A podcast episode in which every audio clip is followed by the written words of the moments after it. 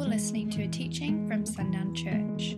We hope you encounter God through our podcast and experience freedom in your life.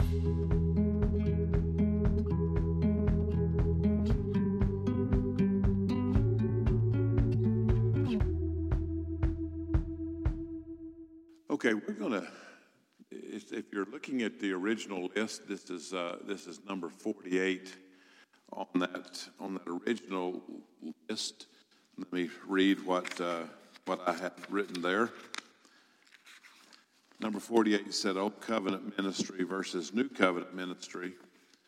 The Old Covenant ministry is an outside in process with a tremendous focus on behavior and the use of emotional and mental manipulation to, to improve that behavior, which is the means by which we please God. And the, the answer is no, that's not how we please God.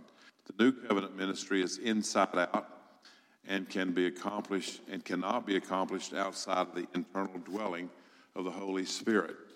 We looked at this topic uh, probably a couple of years ago, may not have been quite that long. Time doesn't make sense to me anymore. I can try to estimate when something happened. It's like I'll miss it by six years. So, anyway, uh, we again we looked at this before, and just at the simplicity of that truth that in the Old Testament, that that which was expected was very much conformance to the law. Behaviors mattered a great deal. The actions great, mattered a great deal because you were set out to do exactly basically what God, the directions He'd given. Uh, we get to realize, though, in many ways, we'll look at the scriptures tonight about what He established in the new covenant and how it was dynamically different because that which was an external requirement was now accomplished by the giving of the Holy Spirit. I want to begin with Ezekiel chapter 36. We get just an Old Testament look at that very quickly it was prophesied that this that this would actually and so we need to just take a quick look at that. Ezekiel chapter 36 and i'll begin reading with verse 26 i love this scripture.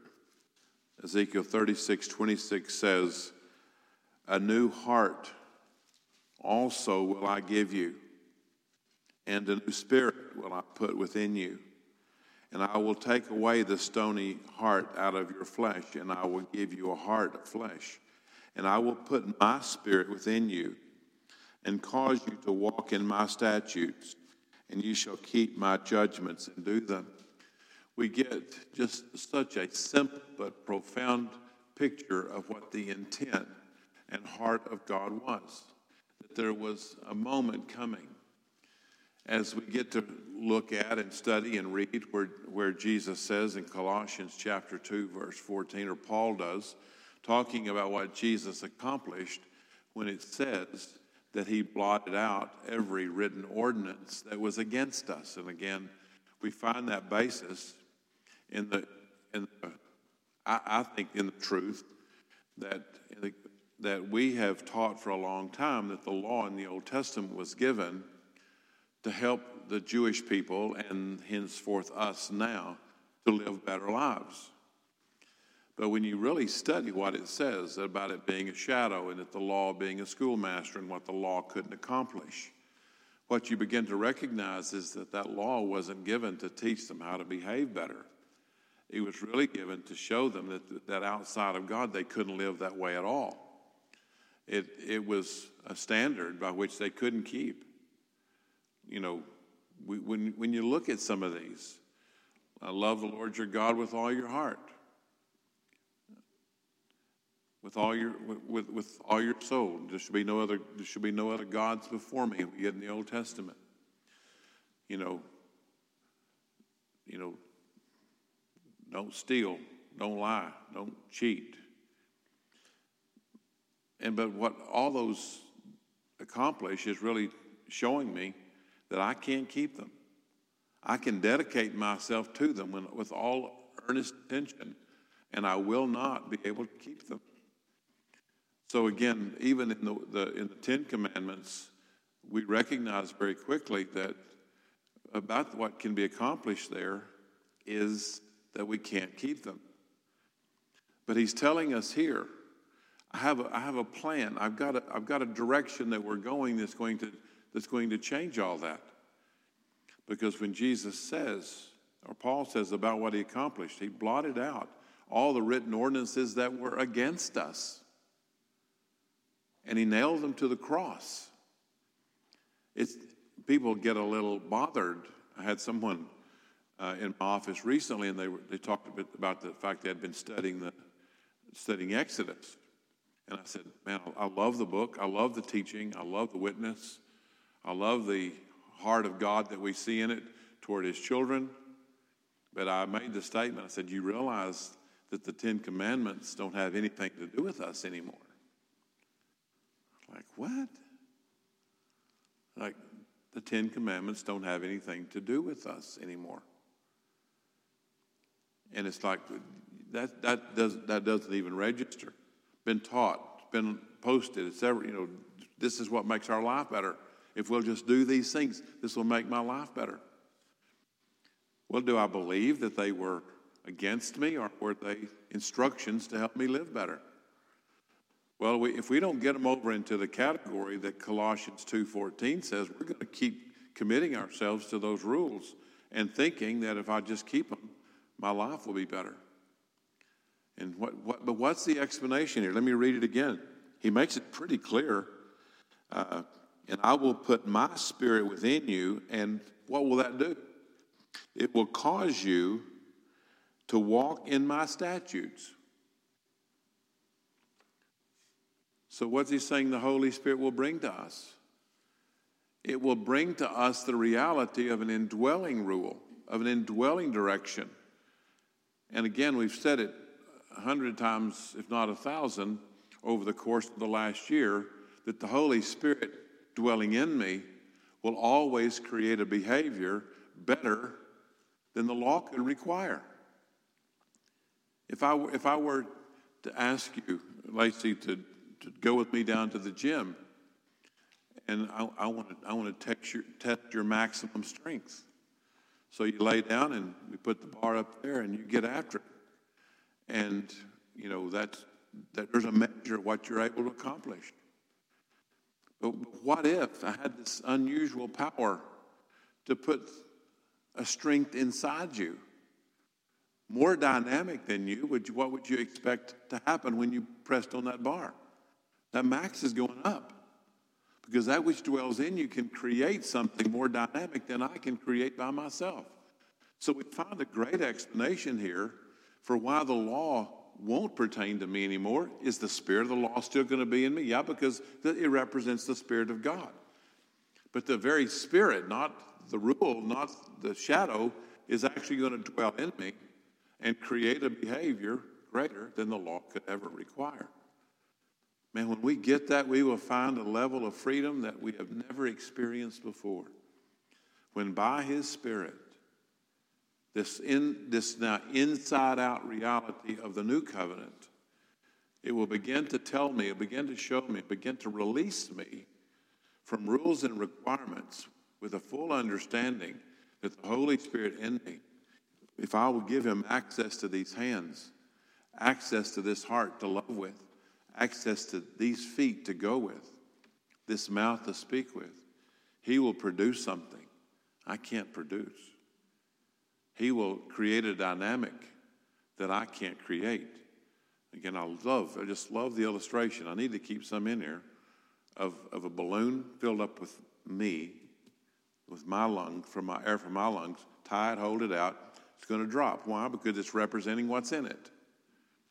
Fill it up with helium, tie a knot, it's going to go to the ceiling. Why? Because it represents what's put in it. So when the Holy Spirit's put in me, he can create a dynamic inside me that I don't have a chance of creating. I like that life. I like that thought. I like the realization that every day I have someone who lives in me that can create something I can't create. Again, it's such a simple and maybe silly illustration, but every one of you sitting here right now are doing the impossible.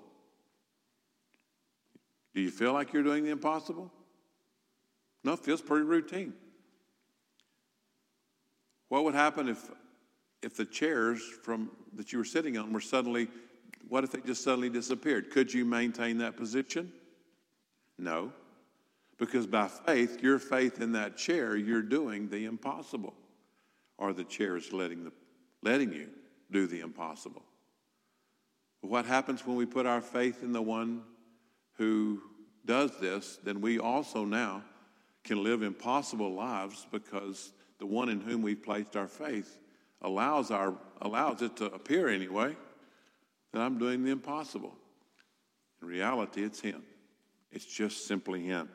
I want us to go to Hebrews chapter 8 because this is where we find so much of this explanation of the two covenants.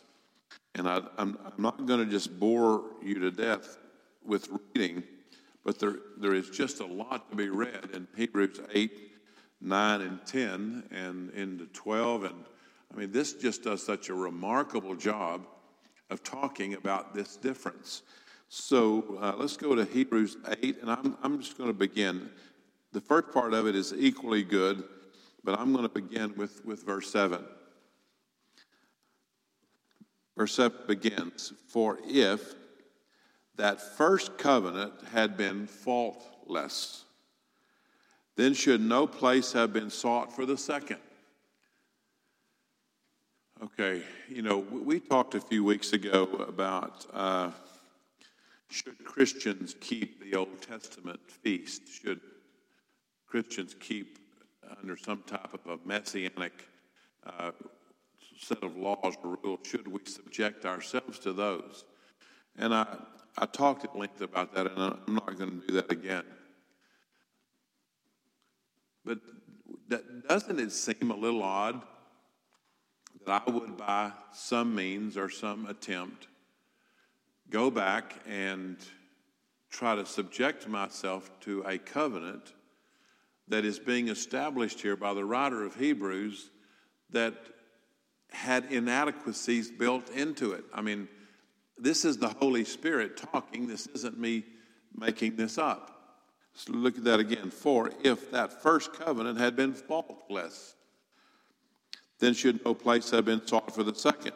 For finding fault with them, he said, Behold, the days come, saith the Lord, when I will make a new covenant with the house of Israel and with the house of Judah, not according to the covenant that I made with their fathers in the day when I took them by the hand to lead them out of the land of Egypt. Now let's think about this for just a second. Why did the new co- why did the old covenant need to be as the old covenant was? It's like, was there an error here? Was there an improvement made? No, there was a situation in a story that represents the heart of God and why he needed to. When when the Jews came out of Egypt, how long had they been slaves? 400 years. That's all they knew.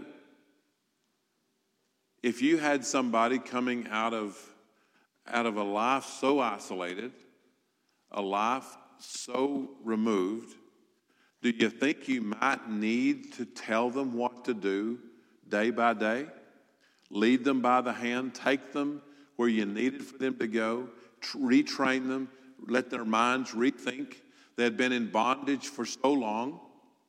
All they had known was, was this, the, the sadness and the brokenness of serving Pharaoh the way that they had and the misery that he intended because it says that he made them serve with rigor. That is the same word where we get the word rigor mortis. He was making them serve in uh, this very hard life, making them believe that it was their fault that they were slaves. So they didn't even think about changing it. They never even considered him to be the one causing this. As a matter of fact, they considered him to be the benefactor because who was feeding them? He was.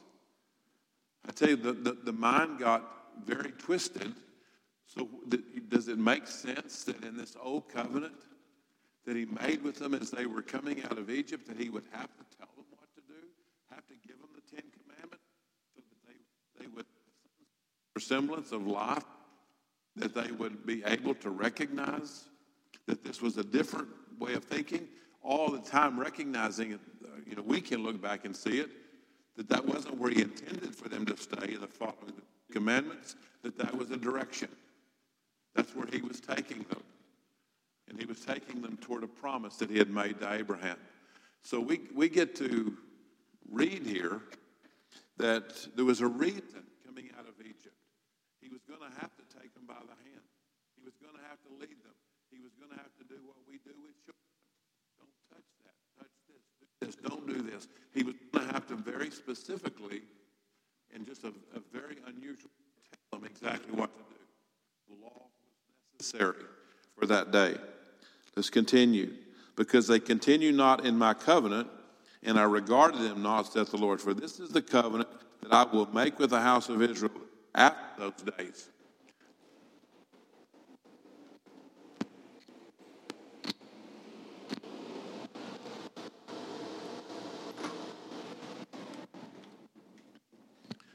So now we get to get a, the beginning of a picture of, an, of what the new covenant is going to be like. For this is the covenant that I will make with the house of Israel after those days, saith the Lord. I will into their mind and write them in their hearts. And I will be to them a God, and they shall be to me a people. Now, I want to tell you that's a dynamic departure from the Old Testament. Again, I wish that the church today would recognize this difference. Because what does that old covenant perpetuate? Religion or relationship? It perpetuates religion. It perpetuates this idea that the better I perform, the better my external action, the happier God gets. And the answer to that, again, absolutely not. But how ingrained is that into this message? How ingrained is that into our teaching? Well, I will assure you that, that day after day, week after week, congregations all, all across the country, all over the world, are being taught if you will behave, God will love you and actually will teach you that He will love you more. That you will have a, that you will live in His favor if you just do these things perpetuating an old covenant, teaching that the external, the external effort that you, that you apply is really what God is looking for. And He's telling us that in this new covenant, this new and better way, that that's not the case. Let me read it again, the end of verse 10. I will put my laws into their mind and write them in their hearts and I will be to them a God, and they shall be to me a people, and they shall not teach. This is an interesting statement. They shall not teach every man his neighbor and every man his brother, saying, Know the Lord. That's evangelism, isn't it? Isn't that what we're called to do? Isn't that what he says he would love for us to do? That we are that we are to go out and knock on doors and say, "Do you know God?" Do you know the Lord? Do you, do you know Him as your Savior? Isn't it interesting that He's saying here, you won't do that anymore? Do you think we might ought to discover why not? Why, why such a, a radical departure? Because once again, we are thinking from an outside external position if if I were to say to Diana, Diana, I want you to go, I want you to carry this light bulb, and I want you to go door to door, and when you get there, I want you to see if you can peddle this light bulb to them so they'll have some light when they when they screw it into a socket. That's that's that's the mentality. I've got something here I need I need you to take. What if Diana began to shine like a light bulb? What's she going to sell then? She won't have to because there's going to be a couple of things going on. Like if, if the person she's going to, I'm not going to sell you a light bulb, I don't have something external to give you. Um, she's going to walk in their house and suddenly where there was darkness, it's going to light up. And what are they going to say? Hey, Where's that light coming from? What are you going to be able to tell them? I swallowed that light bulb. Sorry, I had one for you, swallowed it with it on. See, this is the distinction. It's, I know it's, over, it's maybe a ridiculous picture, but we're trying to deliver something external. And he's saying, You won't have to because when it gets in you, there's going to be such a radical departure from what was to what's now. You, you're not going to have to go ask him, Do you know the Lord? Because who's going to shine, radiate out of you? The Lord Himself will radiate out of us according to this new covenant. So, does it at least make you wonder? I wonder how many churches across this country are living in New Testament life or if they're still living an Old Testament external reality. Based on the things he's saying that are going to be different, you won't have to say, say to any man his neighbor and every man his brother, saying, Know the Lord. For all shall know me, from the least to the greatest. For I will be merciful to their unrighteousness and their sins and their iniquities. Again, will I remember no more. I won't attach those iniquities to them anymore. In that he saith, A new covenant. He hath made the first old. Now that which decays and waxes old is ready to vanish away. Okay, let me read that again. In that he said, A new the covenant word is in italics, so if he's referring back to the covenant, but if it just, says anew, he hath made the first old. Now that which decays and waxes old is ready to vanish away. So, uh, should we at least, when we approach the Old Covenant, when we approach the Old Testament, find the value in searching for the heart of God there that won't change? Or should our focus be on the doing of what it says to do? I hope that we know that I can look in that Old Testament and I can discover a great deal about the heart of God. I can understand that He came and He, and he, and he took the, the Jews out of Egypt. He came to rescue them, and that there's great understanding in that deliverance why he didn't take them the shortest route of 11 days to the promised land because there was an enemy there. Could they have defeated that enemy? Yes, but not from the mindset that they had. He knew that they could, but that they, that they mentally weren't ready. So, what does it tell them about, about what does it tell us about his heart now? Same thing. That heart hasn't changed. There are battles that we can win, but He won't let us go into them because He knows we don't have the heart yet to let, to let us go into that battle. So we can find a great deal about the heart of God that doesn't change. But we find a lot in the direction of God, in the way that He would deal with us. There's a great difference. Is the Old Testament valuable? Extremely valuable. I love the Old Testament. I love the pictures of the Old Testament. But we have to be very careful when we start saying, well, this is what the, the law of the Old Testament said. So there's, there is a lot, of, a lot of blessing, but some degree of caution. Let's look into chapter 9 now. Again, he talks so much about that first covenant, the first tabernacle that was built, and all that was in it. And then he gets to, let's, let's start in verse 7 he's talking about into the into the uh, how the service was done. Verse 7 but it says into the second went the high priest only once every year going into the holy of holies he's talking about. Not without blood which he offered for himself and for the errors of the people. The holy ghost this signifying that the way into the holiest of all was not yet made manifest while as the tabernacle was yet standing.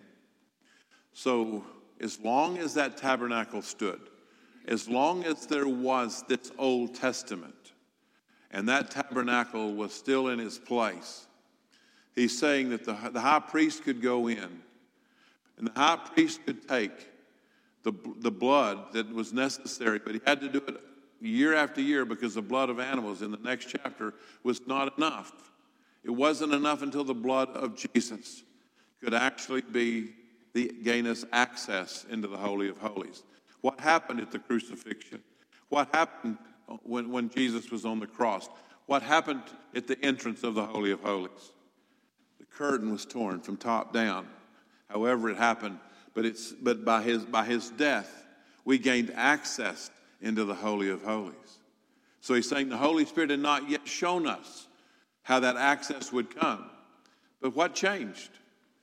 What changed in the moment of Jesus' death? How do I now have access?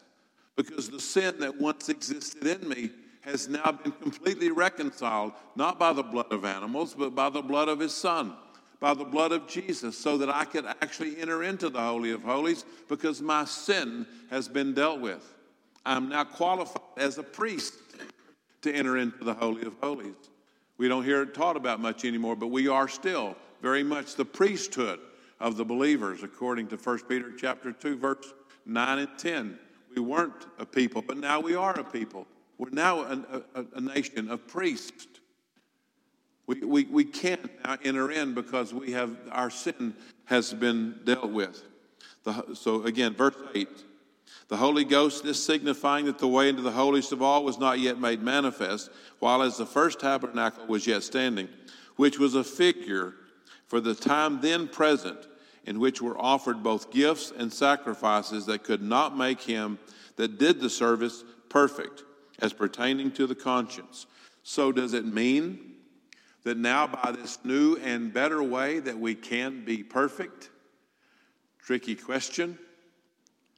The answer is yes. Now, Paul admits, he's saying, I, I am not yet. But, but I tell you, when we get into those verses, we have some challenges when it says, Be ye perfect, even as our Father in heaven is perfect. When we get into, uh, I think it's, it's either 1 Timothy 3 15 and 16 or 2 Timothy, 2 Timothy 3 15 and 16, it makes this statement that we are throughly furnished unto all good works. And the instruction there is to be perfect. Now, I, again, I understand there's a lot of question about that word, that word throughly furnished. Again, in, in your Bibles, it will likely say adequately furnished, or th- some will say thoroughly furnished. But the King James, the older versions of the King James say throughly furnished. Now, throughly furnished makes sense to me. Because what are the chances that I would be able to do something perfect? In and of myself, what's the likelihood? You're right, Joanne, zero. But what if the perfect one does them through me? Then is perfection possible? Yeah, because he's the one doing it. Would that mean there's glory for me? No, that means there's glory for him. Is there recognition that that uh, and, and significance for me in the story? Absolutely none, any more than the fact that I am a vessel that got to hold someone that was perfect. So, can my hands, this, by, uh, by appearances, do something perfect? Yep,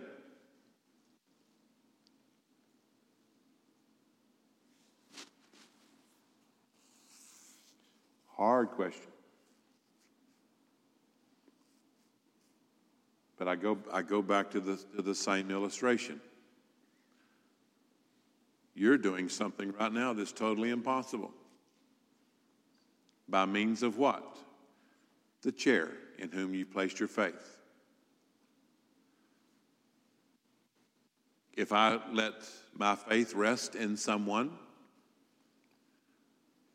and I and I suddenly become capable of the impossible? Could I roll impossible into the word perfect? If he's doing it, he does nothing else. There's not, there's not marginal in him, there's not almost in him. It's perfect. Be therefore perfect, even as your Father in heaven is perfect. How can I attain that perfection? Christ in me.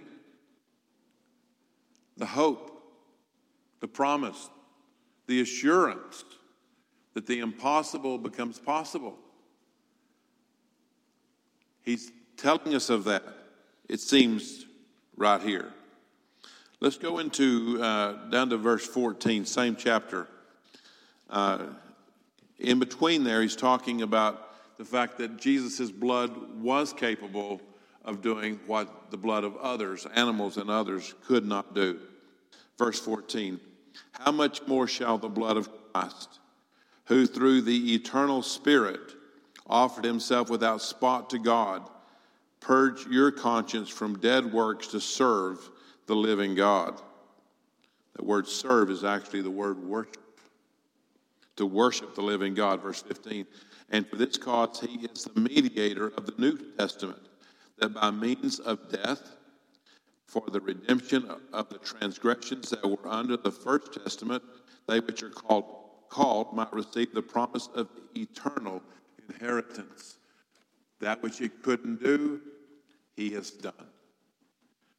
Now, knowing this doesn't make any difference unless the knowing of it becomes the biblical word know as Adam knew Eve.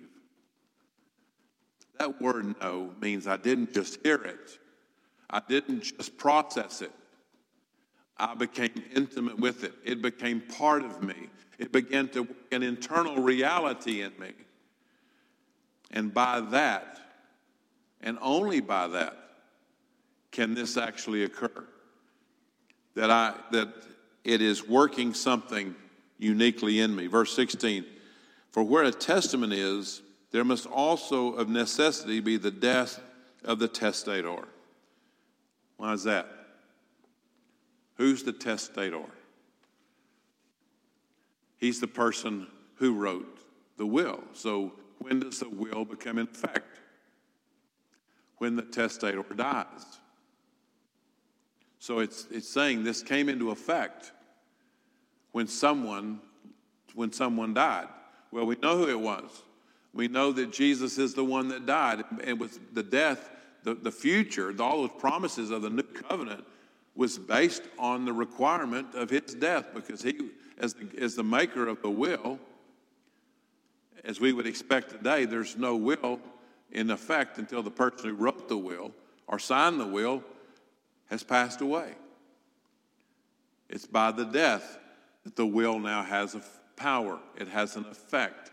And that's what, that's, that's what he's saying here. So I want us to go just quickly to chapter 10. Again, just catching, trying to catch these verses that tell us it moved from an external reality to an internal reality. Verse 19, and I'm missing a bunch, uh, but, but this is, these are some of my favorite verses in Hebrews in chapter 10. Verse 19, having therefore, brethren, boldness to enter into the holiest by the blood of Jesus. So we are not separated anymore from the Holy of Holies. We can walk directly and have access to the Father in the Holy of Holies because of the blood of Jesus. Applied to our life, faith in that blood gives me access by a new and living way it's told in John chapter 14, verse, verse 6, that, this, that, that, when he said, I am the way, I'm the truth, I'm the life, no man comes to the Father but by me. He's announcing that he is that new and living way, which he hath consecrated for us through the veil, that is to say, his flesh. And having a high priest over the house of God, let us draw near with a true heart in full assurance of faith having our hearts sprinkled from an evil conscience and our bodies washed with pure water. Would our lives change if we simply believe that to be true? Listen to those words. Let us draw near with a true heart in full assurance. Uh, I'm going to read the, my, the, the note that my Bible has on that word assurance. This is what it says This word speaks of the Christian's joyous faith because of his fear or because of his fearless trust in God and his sure word.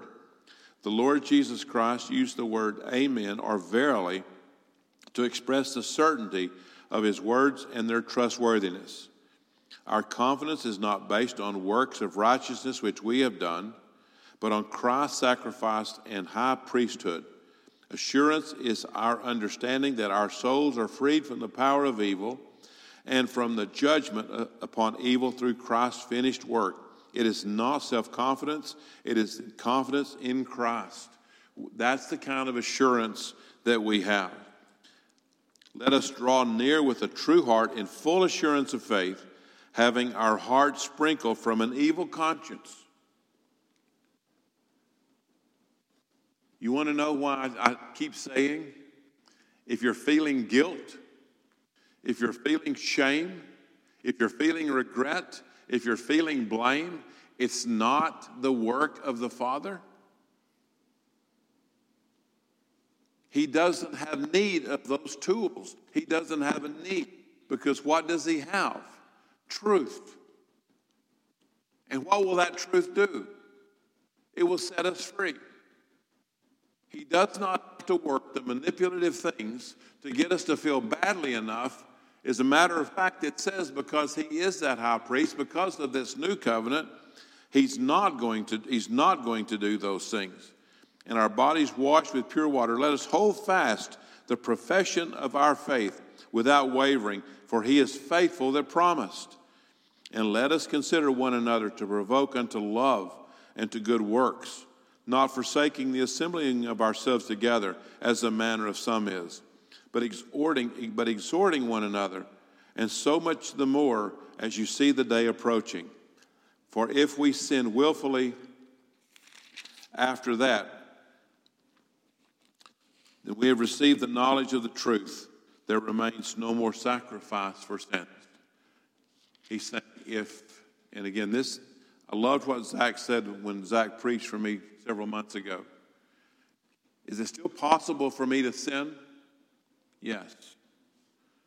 But for me to sin now has to become a direct act against the nature that's placed in me.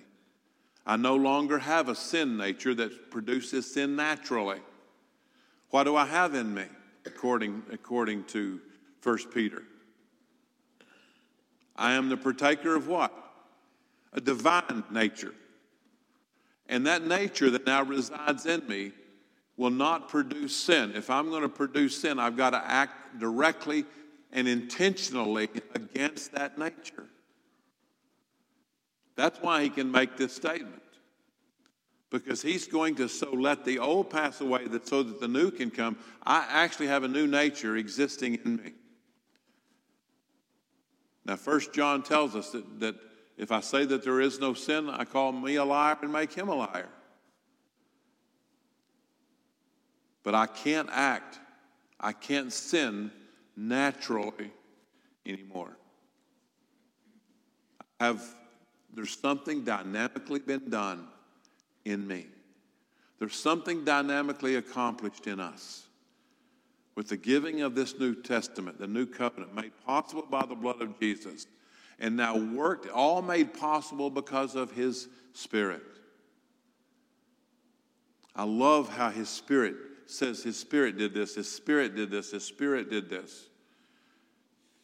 Because it was all made possible not only by the blood of Jesus, but the fact that the Holy Spirit allowed him to hear, the Holy Spirit allowed him to be obedient, the Holy Spirit brought him into that truth. Amazing picture. I wish we could step in daily into the fullness of what this new covenant really means. Read more of this. Let's go to one other verse and I'll end with it. Let's let me let me just uh, let me let me begin reading verse 18 because it seemed like it was in this section, but this says this is the final contrast of the two, of the, two covenants. Verse 18: For you are not come into the mount that might be touched, and that burned with fire, nor unto blackness and darkness and tempest, and the sound of a trumpet and the voice of words, which voice they that heard entreated that the word should not be spoken to them any more, for they could not endure that which was commanded. And if so much as a beast touched the mountains, it should be stoned or thrust through with a dart. And so terrible was the sight that Moses said, I exceedingly fear and quake. But you are come unto a mount of Zion, unto the city of the living God, the heavenly Jerusalem, and to an innumerable company of angels, to the general assembly and church of the firstborn, which are written in heaven, and, and to God, the judge of all, and to the spirits of just men made perfect, and to Jesus, the mediator of the new covenant, and to the blood of sprinkling that speaks better things than that of Abel. See that you refuse not him that speaks. For if they escape not who refused him that spake on earth, much more shall not we escape if we turn away from him that speaks from heaven, whose voice then shook the earth. But now he hath promised, saying, Yet once more I shake not the earth only, but also heaven. And this word, yet once more, signifies the removing of those things that are shaken, as the things that are made, that, that those things which cannot be shaken may remain. Wherefore we receive a kingdom which cannot be moved and let us have grace whereby we may serve God acceptably with reverence and godly fear, for our God is a consuming fire. Again, quite a, quite a contrast between those two. Dale, who was the pastor here before me, many of you have heard me say this, Shorty said it, others, that Dale said it wasn't hard to teach people. It was just hard to unlearn them. Just hard to get them to release that which they had heard and had become so saturated – to get them to, to, to release it so that the truth could actually penetrate. Because we, the, the, the teaching of doing has been so profoundly taught, and it appeals to so many.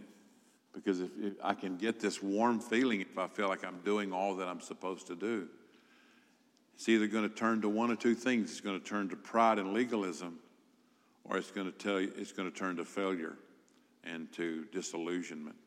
One of those two things is bound to happen. I much prefer knowing that He lives in me. And that with that full understanding, my capability, His capability in me, goes way up. Lord, thank you tonight for this, for this teaching. Thank you, Lord, for the scripture that, that brings it home, brings it into our sight very clearly. If we don't know it now, if we don't receive it now, it's not because you haven't presented it well. It's because we're not uh, allowing ourselves fully by your Spirit to receive this clarity because you don't make it hard. You even tell us all the way back in Ezekiel that you're going to put your Spirit in us so that, so that our actions and our behaviors become a reflection, so that we too, as it was said of Jesus earlier in Hebrews, that we too can be the expressed image of the Father not because we're Jesus, but because the Spirit that lived in him also lives in us. So thank you, Father, for the teaching. Thank you for the for the instruction. And I pray, Lord, that we would that we would receive it fully and let it begin to transform us. In Jesus' name. Amen. Thanks for listening to this message. For more resources, visit sundownchurch.com.